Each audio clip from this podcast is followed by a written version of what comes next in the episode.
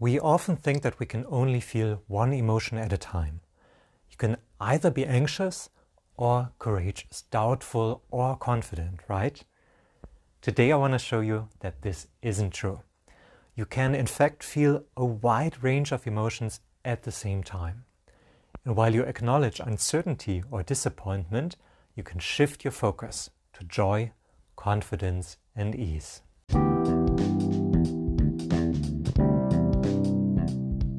Welcome to Teaching Yoga with Ease, episode 38. My name is Patrik, and in this podcast, I share stories, tips, and tools to help you thrive as a yoga teacher.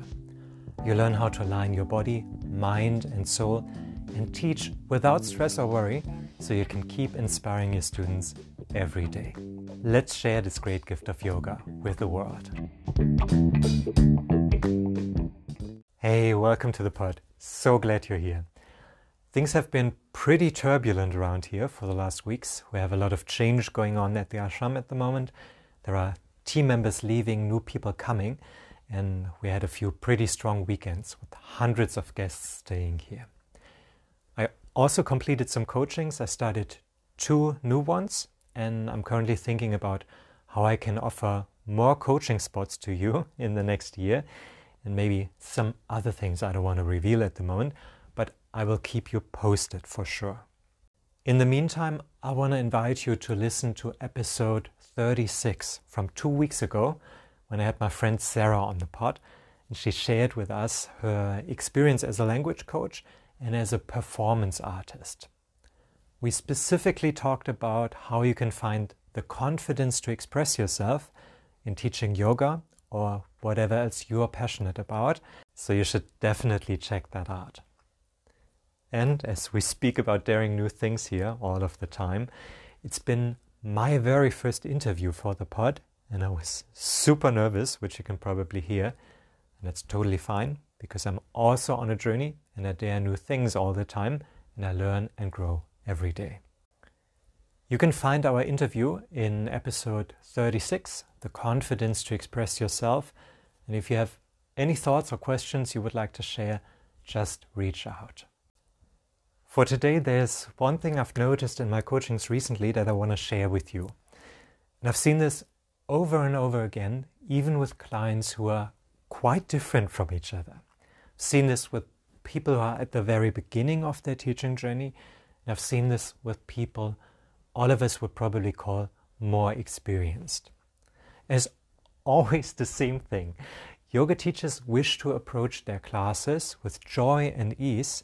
They want to feel inspired and grounded. What they don't want is be nervous, feel uncertain, worry a lot. Now, lucky you when you never have any of those feelings anxiety, uncertainty, doubt, inadequacy. But if you're human, chances are that you do have those as well, even if you feel confident in what you do most of the time. If you've been teaching yoga for a while and you still experience these so called negative emotions and you miss the positive ones or you wish for more of the positive ones, that can be frustrating and it adds another layer of discontent to your teaching experience. I get that. But it really is a mindset problem only. And that's a good thing as we can solve it here on the mindset level. We often think that we can either be anxious or courageous. We think we can either have doubts and worries or face up to the challenge ahead with confidence. And when there's uncertainty, it seems so all consuming, right? And there's hardly any space left for us to see what we're strong at, what works well, where we are confident, in fact. The truth is, we hardly ever feel one emotion at a time. In reality, we can experience a broad range of feelings simultaneously, some more and some less noticeable. And in my coaching sessions with clients who tell me about being so nervous during class or being so frustrated with their performance, we always take time to explore what else is there. And they discover, for instance, that they felt confident when they were explaining a new backbend or that they're actually proud of how they were guiding students through sun salutations. no matter how inadequate you might feel at times for not being experienced enough, not teaching gracefully enough, not being able to deviate from your notes yet, there are always other feelings too. And it's worth looking at them instead of only looking at the negative. It doesn't even need a lot of effort because you're not trying to get rid of anxiety, you're not trying to get rid of doubt and worry to be able to see the good things, but you just accept that anxiety, doubt, and worry are part of your experience and other feelings are too. And that is what I want to explore with you today. I brought three examples for positive emotions you can focus on when the negative ones feel all consuming. And I also want to share with you what you can do to implement those feelings in your yoga classes. The first helpful emotion I want to share with you is commitment. Whenever you have doubts about teaching yoga, whenever you don't feel ready, whenever you think you lack skills or experience, commitment is a great feeling you can focus on to do the scary thing anyway. In such a challenging moment, you can simply recommit to teaching yoga, similar to how you did it when you decided for teacher training. I guess most of you probably didn't decide for teacher training just like that. But it took effort to find the right training program, to come up with the money, to free up enough time so you can do it. And I'm sure you were committed to care about all those things and make it happen. Whenever doubt and worry surface while teaching yoga, just remember that this is the path you chose. This is what you really want to do, and this is what you invested time and energy into. So you can recommit to being a yoga teacher. It's as simple as that, but it's more of a general thing, right? When it comes down to the actual teaching of a class and you experience a wave of insecurity coming, you can also use commitment to center yourself. Simply commit to being in the present moment. Commit to serving your students. Focus on the task ahead, one step at a time. How can I explain this pose in an easy and accessible way? Is it time now for them to relax before we go into strength again? What can I offer the student who seems to have trouble? Pondering those questions in your mind is different from, oh my god, I don't know how to explain this perfectly. well, I have no idea what my students need right now. It is, in fact, thinking about the task ahead what you can focus on, what you can commit to in a moment of doubt and worry. Another useful feeling for sure is passion. And for this one, I want to invite you to take some time and really connect to your passion for teaching yoga or your passion for yoga in general and feel that in your body. You know, we often talk about our feelings, we try to make sense of them, but we do not take the time to really feel them. What does your passion for yoga feel like in your body? For me, passion is a warm feeling. It fills up my body with energy, but not that hectic kind of energy, rather a strong but gentle energy. I feel alive, I feel push forward, and when I feel that, I really want to do the things I decided to do. If you want, pause the podcast for a few minutes, close your eyes, and think about your passion for yoga. What yoga provided you with, what it helped you understand, how it made you feel your body, accept yourself, be strong, be gentle, relax deeply, take care of yourself. Really feel that passion in your body.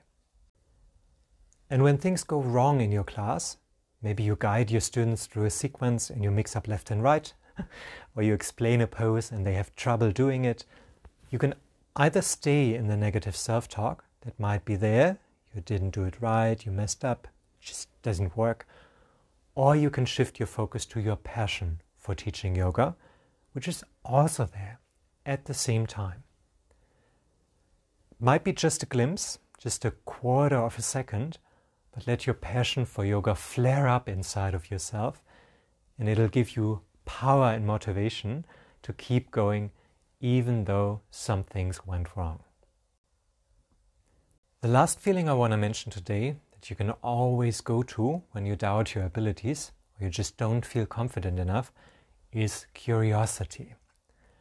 Confidence is a great thing to have as a yoga teacher, but truth be told, none of us ever is 100% confident in what we do all the time. We always learn and grow as long as we're alive. When you're not sure if you got what it takes to teach that class, simply shift your focus to curiosity and find out what you already got, what you still lack, what you know, what you don't know, all the things. It's so interesting, right? Explore what it means to become a yoga teacher or explore what it means to be one. Curiosity is one of my favorite emotions for when I coach clients because so often we carry around a lot of prejudice, right? We've got opinions, labels, ideas, and we just take them as the truth. Maybe you just got certified as a yoga teacher and you think that you're not experienced. Maybe you missed a few cues in class and you consider yourself a mess of a teacher. Or maybe a student left mid class and you're sure of it, your class really wasn't very inspiring. Our mind is so quick to give us explanations for what we experience around us, and it usually offers negative judgments. But when you switch to curiosity, you can question those ideas, you can simply explore yourself and your abilities. And the best thing about curiosity is that there is no right or wrong, but there is only the experiences you make. And no matter what happens in your yoga class, be it success or failure, there's always something you can learn from it. And maybe that's something you don't want to do again. Well, that's great to know, isn't it? Curiosity comes with two other emotions that are really helpful for personal growth openness and acceptance.